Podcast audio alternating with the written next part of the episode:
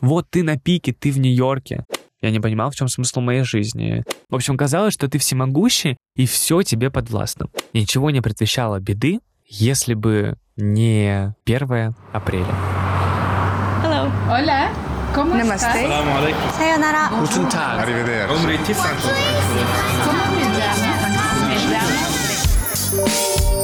На моем языке. Всем привет, меня зовут Егор Тартышный, я преподаватель по английскому языку, а также наставник преподавателей. Вы слушаете мой подкаст «На моем языке». Здесь я делюсь своим лайфстайлом, мировоззрением, личными историями и максимально открыто болтаю с вами обо всех волнующих темах.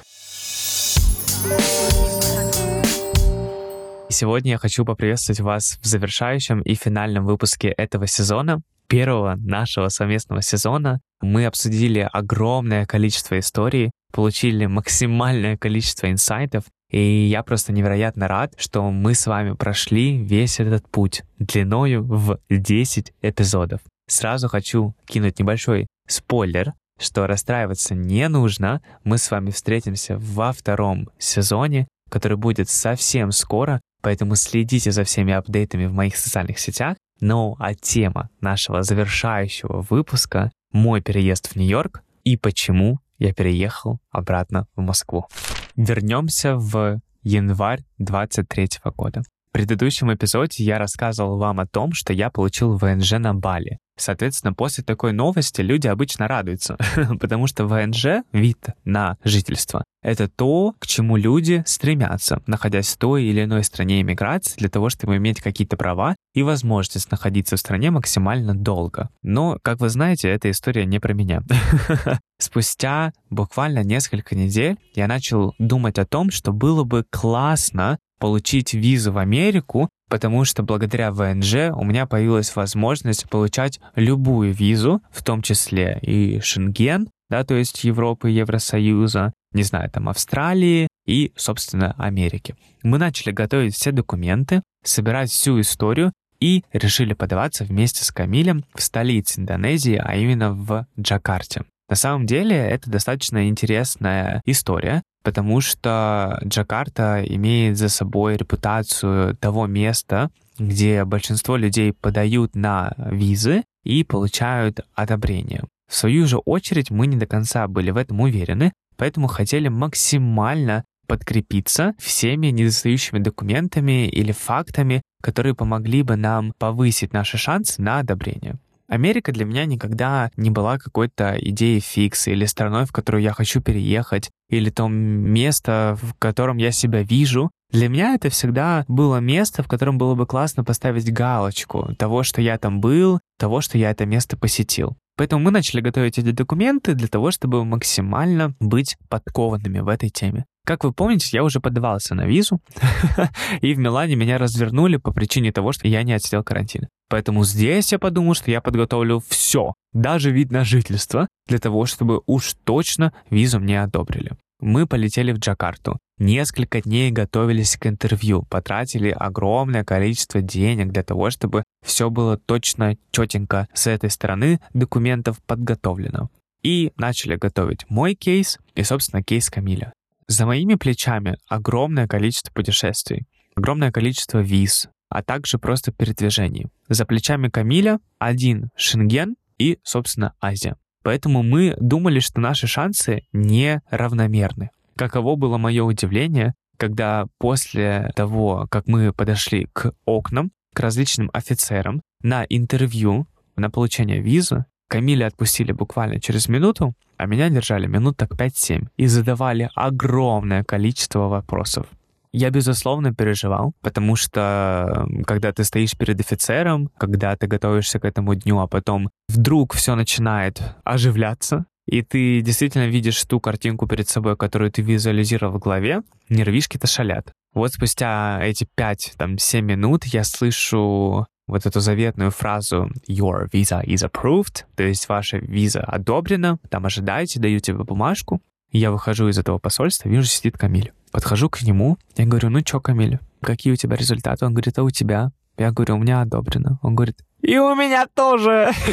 Представляете? То есть мы имели, на самом деле, неравные шансы. Но, тем не менее, нам обоим одобрили визу в Америку, чему мы были, безусловно, рады. И когда ты находишься в такой эйфории от того, что все то, о чем ты думал и последнее время готовился, становится реальностью, безусловно, на тебя нахлынывают всевозможные эмоции. И первое, что мы сделали, это пошли в Starbucks и начали смотреть билеты в Америку. Хотя мы вообще не планировали никуда улетать. Мы на Бали хорошо жили. А тут мы начали смотреть билеты в Америку, думать, куда мы хотим поехать. И казалось бы, знаете, что... Блин, вот у тебя есть виза на 3 года. Ну как, сидя с американской визой, можно никуда не полететь? У нас был один ограничивающий фактор. Первое, это, конечно, финансы, потому что Америка — это никогда не дешевая история. И второй фактор — это то, что спустя определенное количество времени мы приняли решение вернуться в Москву для того, чтобы встретиться со всеми родными, пройти определенных врачей, ну и, в принципе, морально как-то подготовиться к осознанному переезду. А мы купили билеты в Москву на 7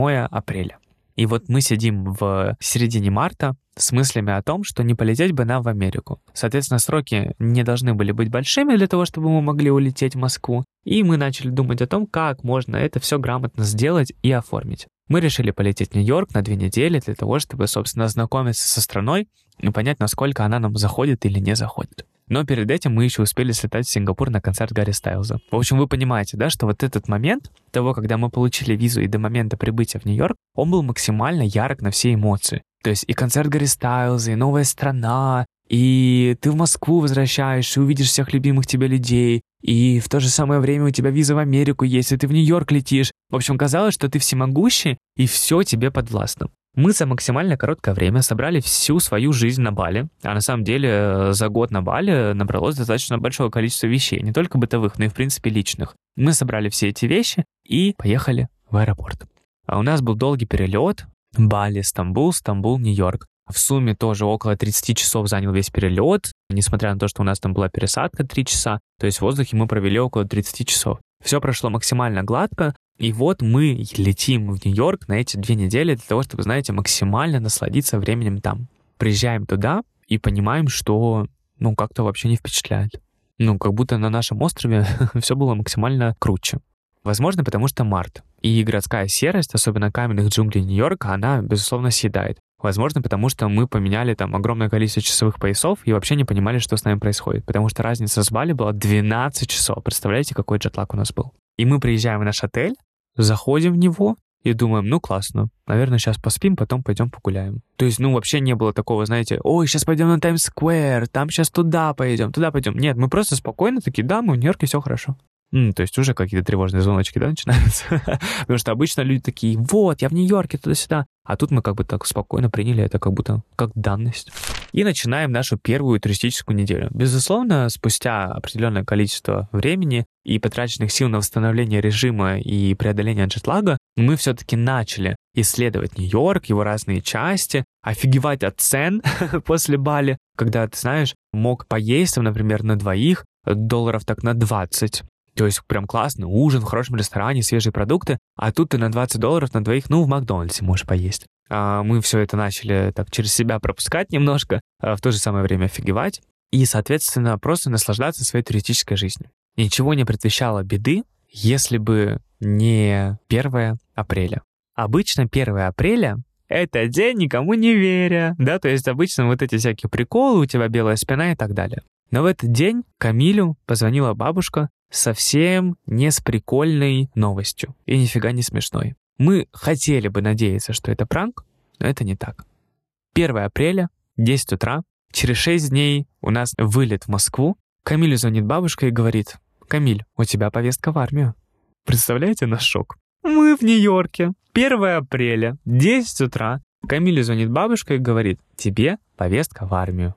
Мы не понимали, что нам делать. И как, собственно, дальше с этим быть. Потому что вообще мы больше года там не жили в России, и по закону можно открепиться от военкомата. Ну, то есть это все там законно, легально, можете это все почитать, с этим знакомиться. Но мы просто не понимали, как, собственно, с этим всем быть и как на все это реагировать. Все 1 апреля произошло в каком-то подвешенном состоянии и непонимании того, что, собственно, нам дальше делать. Как действовать, где оставаться, возвращаться ли на Бали или что, собственно, дальше будет. На Бали мы разорвали договор с аренды виллы, собрали все вещи, продали ненужные, приехали в Нью-Йорк с чемоданами, и тут нам сообщают такую новость. Около 2 дней мы думали, что делать дальше, и на тот момент времени не пришло лучшей идеи, кроме как остаться в Нью-Йорке и переехать туда. Ребят, представляете? Мне же мало переездов в жизни. Нужно было переехать еще в одну из самых дорогих стран мира, городов точнее, и поселиться прямиком на Манхэттене. Вы можете слышать огромное количество историй о том, что снять жилье в Америке — это сложно, снять жилье в Нью-Йорке — это просто невозможно, если у вас нет документов и так далее. Но, ребят, мы, люди с туристической визой, за неделю сняли жилье. Это вопрос риэлтора, вопрос билдинга и, конечно, вопрос денег. Если говорить о цифрах, то Нью-Йорк — это, невероятно дорогой город. В среднем в день, если ты там, напиточек купишь и поешь где-то, у тебя должно быть $100 точно. Иначе это просто ты там будешь, я не знаю, чем заниматься. Конечно, можно там закупать продукты где-то, готовить дома и так далее. Но если ты в любом случае хочешь чувствовать себя комфортно, там иметь какие-то йоги, пилатесы, встречи, кофейни, велосипеды и так далее, то в Нью-Йорке будьте готовы к такому ценнику. Что касается аренды жилья, это около 4-4,5 тысяч долларов минимум, если вы хотите жить на Манхэттене. Когда мы начали осознавать все эти цены, то нам казалось, что $1000 за нашу виллу на Бали не так уж и много. Потому что, когда ты сравниваешь, ты, конечно, просто, в недоумении находишься. В общем, неделя у нас прошла такая, что мы готовились к переезду, искали квартиру. Все квартиры в Нью-Йорке пустые, то есть около $5000 понадобилось еще, чтобы ее обустроить хотя бы как-то минимально. Там матрас купить, диван купить, какую-то посуду и так далее. Но, тем не менее, все получилось. Наступает 7 апреля, я вижу то, что у нас билеты в Москву на эту дату, время вылета уже, и просто понимаю, что все, я опять в каком-то вакууме. Я оказался в Нью-Йорке, не хотя сюда переезжать, будучи не готовым вообще к каким-то таким передвижениям, вновь начинаю новую жизнь с новыми правилами и с какими-то новыми нормами. Конечно, моя очередная гонка, от которой я все время бежал, как бы это символично не было, она вновь меня настигла.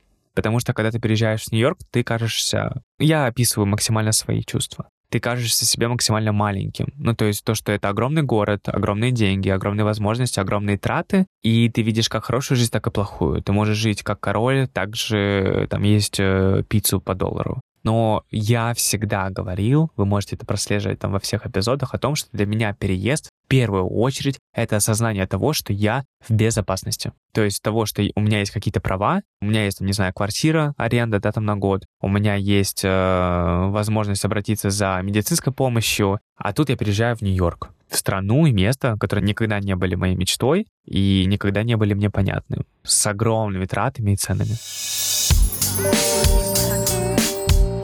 Спустя какой-то период времени, находясь в этой эйфории от переезда, того, что я живу на Манхэттене, у меня классная квартира в классном билдинге, что у меня есть что-то типа консьержа, человека, который принимает твои посылки и говорит тебе: «Йоу, Егор, как твой день?» Ты выходишь там с кофе, и идешь там по знакомым улицам. Мы жили на Бродвее, то есть в этой сказке. Через месяц эта пелена с глаз спускается, розовые очки опять разбиваются, и наступает реальность. Понимание того, что тебе нужно что-то делать со своим визовым статусом, понимание того, что тебе нужно, в принципе, понимать, что будет дальше, просто осознание того, что ты один в таком большом городе.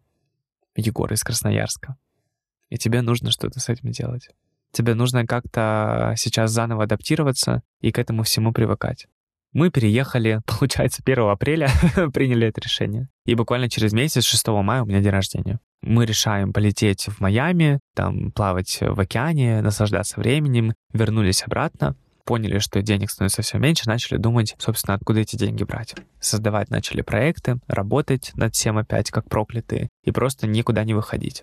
Знаете, прям такой сильный контраст прослеживается между первой неделей в Нью-Йорке, когда для меня все это было реально как будто кадрами из фильма. Я посетил Дом друзей, я сходил в музей друзей, потому что «Друзья» — это мой любимый сериал. Я ходил по Бродвею и по Уолл-стрит, я видел Статую Свободы и Empire State Building, я был на пикнике в Централ-парке, ездил в Бруклин, видел Бруклинский мост.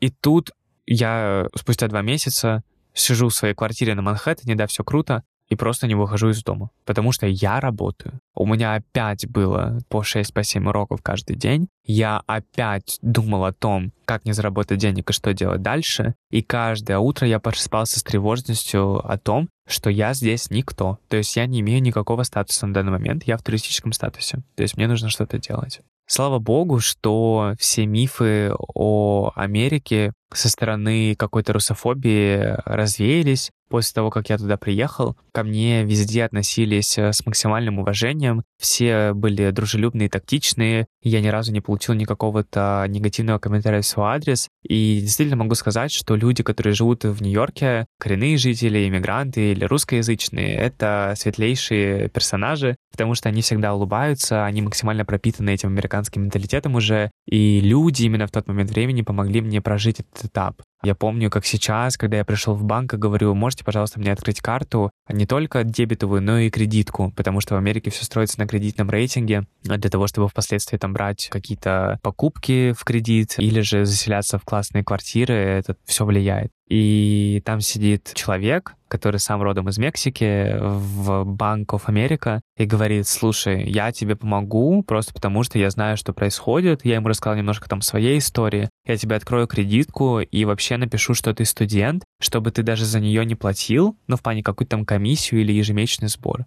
И мне так тепло стало, как будто, знаете, какой-то свет в конце туннеля, как будто вот какой-то проблеск хороших людей тогда на меня взвалил. Я встретил там огромное количество своих зрителей, что самое интересное. Представляете, в Нью-Йорке я, мальчик из Красноярска, я прихожу в продуктовые на кассу, там покупаю воду и жвачку. И девушка говорит, а я вас знаю на русском языке. Для меня это такой шок, я думаю, что? Здесь? На Манхэттене? Ты? Как? Как это вообще возможно? Потом я иду снимать деньги в банкомате, и девушка выходит из банка и говорит, Егор, я очень вдохновляюсь твоими видео. Спасибо тебе за твой блог. И такие моменты, конечно, они делали мое пребывание в Америке максимально, ну, по-прежнему таким сказочным, да, потому что люди решают, американский менталитет, вот эта улыбчивость, она очень помогает. Не фейковая, а вот просто такая приятная. Но моя тревожность взяла надо мной верх, когда я каждый день просыпался и плакал, потому что не понимал, что делать дальше и, собственно, кто я здесь. Мы сталкивались с абсолютно различными препятствиями, находясь в Нью-Йорке. Со съемом жилья, с открытием счета, с закупкой мебели или с нашими документами, с отсутствием должной социализации или впоследствии приобретении наших лучших друзей, а именно животных, кота и собаки, кота Мистера Грея и собаки Йорки. Но это никак не влияло на меня и на мое состояние. Не делала из этого меня счастливее или радостней, а лишь добавляла груз ответственности того, что я не понимаю, кто я, что я и что я здесь, собственно, делаю. Мы приняли решение разобраться с этим вопросом и обратились к огромному количеству адвокатов. Около 5 или 7 встреч мы назначили, заплатили за каждую от 100 до 200 долларов, то есть вы понимаете, да, что там 100-150 тысяч просто улетели на 7 консультаций по часу уже, ну, коротко о ценах в Америке. Для того, чтобы понять, в каком статусе мы можем здесь остаться. Как вы знаете, многие приезжают в статусе беженца и просят политическое убежище, перебегая границу с Мексикой или по прибытию в Америке. Но я ни в коем случае не рассматривал этот вариант, потому что это бы означало быть в подвешенном состоянии 10 лет.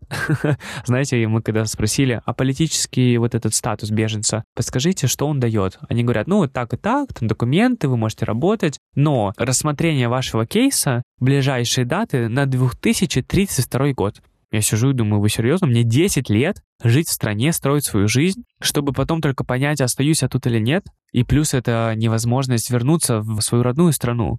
То есть я бы никогда не смог вернуться в Россию, если там только какими-то окольными путями, незаконно, нелегально. Я сразу отбросил этот вариант. Следующие варианты, которые были, это получение визы таланта, визы О1 или ИБ2 через профессию, либо через открытие своей компании. Но это бы означало платить большие налоги, выстраивать все там с нуля, не имея никаких инвестиций, будучи преподавателем, репетитором английского языка, несмотря на свои крутые проекты и так далее. Я понял, что вариантов все меньше и меньше. И после очередной встречи с адвокатами мы пошли с Камилем в Макдональдс, очень по-американски, сели напротив друг друга.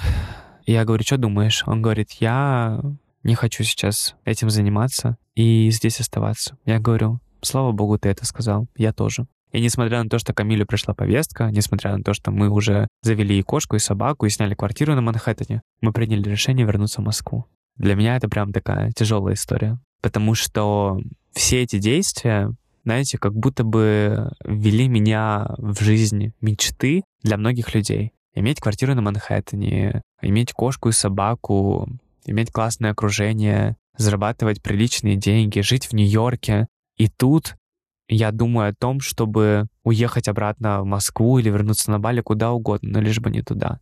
Именно в тот период времени я начал работать со своим психологом для того, чтобы понять, почему у меня такое состояние. Потому что это как будто бы шаг назад, знаете? Вот ты на пике, ты в Нью-Йорке, ты в столице мира, и ты хочешь сейчас взять и спуститься назад. Там, не знаю, ради какой-то мнимой безопасности или еще чего-то. Я долгое количество времени был в дебатах, в первую очередь, с самим собой. Боюсь ли я, или это мое рациональное решение? Шаг ли это назад или шаг вперед? А если шаг назад, то кто скажет, что это шаг назад? А кому я вообще должен что-либо доказывать? Понимаете? В тот момент времени у меня наступил действительно мой первый кризис. Когда я сидел в этой квартире, когда я классно себя чувствовал, но я просто не понимал, что мне делать дальше.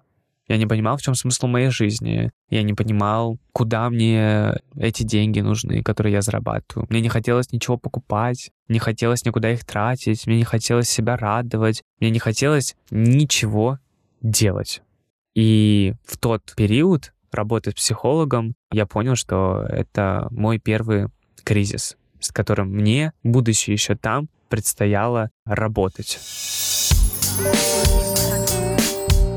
Благодаря тому, что мы встретились со всеми адвокатами и поняли наши шансы на иммиграцию в Нью-Йорк. Благодаря тому, что я, мне кажется, первый раз в жизни по-настоящему послушал себя, находясь, знаете, на таком пике какого-то мнимого успеха или просто нахождения в Нью-Йорке, в мировой столице.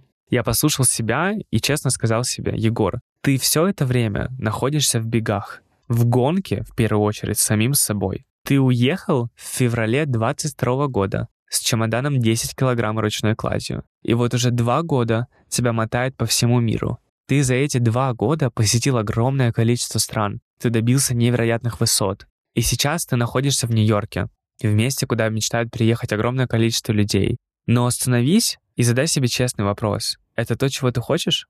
Ты делаешь это потому, что так надо? Или потому, что ты уже не можешь остановиться в этой гонке? Ты делаешь это потому, что боишься, что тебя осудят, что это шаг назад? Или потому, что это твое искреннее желание и мечта? И я тогда сидел в этой квартире с этой кошкой, собакой на Манхэттене и думал: Егор, мне так хочется тебя просто обнять и сказать, что любое решение, которое ты бы принял или не принял, я всегда рядом, и я всегда тебя поддержу. И именно так я и сделал. В середине июня я понял, что я в Нью-Йорке еще на 2 недели. И после этого я уезжаю в Москву. Потому что моего внутреннего ресурса просто не хватило для того, чтобы делать какие-то последующие шаги, добиваться каких-то очередных высот из состояния страха, находясь в том месте, которое никогда не было моей мечтой для эмиграции или же даже просто для посещения. Мы покупаем билеты, находим человека, который сейчас живет в нашей квартире, потому что, если что, квартира до сих пор оформлена на меня по документам. Пакуем кошку и собаку, точнее кота, мистера Грея, и летим в Москву. И вот спустя 1,5 года я ступаю на русскую землю в Москве и понимаю, что я дома. Представляете, какое огромное количество челленджей, препятствий и осознаний мне необходимо было пройти для того, чтобы в какой-то момент времени остановиться и задать себе честный вопрос: чего я хочу и для чего я это делаю? Вот уже 4 месяца я в Москве. Я невероятно люблю этот город. Я люблю людей здесь, свое окружение и те возможности, которые я могу здесь получить. Но так или иначе, я понимаю, что на данный период времени это не то место, в котором я хочу жить. Поэтому на протяжении уже около 2 месяцев я готовлюсь к своей следующей осознанной эмиграции, о которой я расскажу подробнее уже во 2 сезоне нашего подкаста.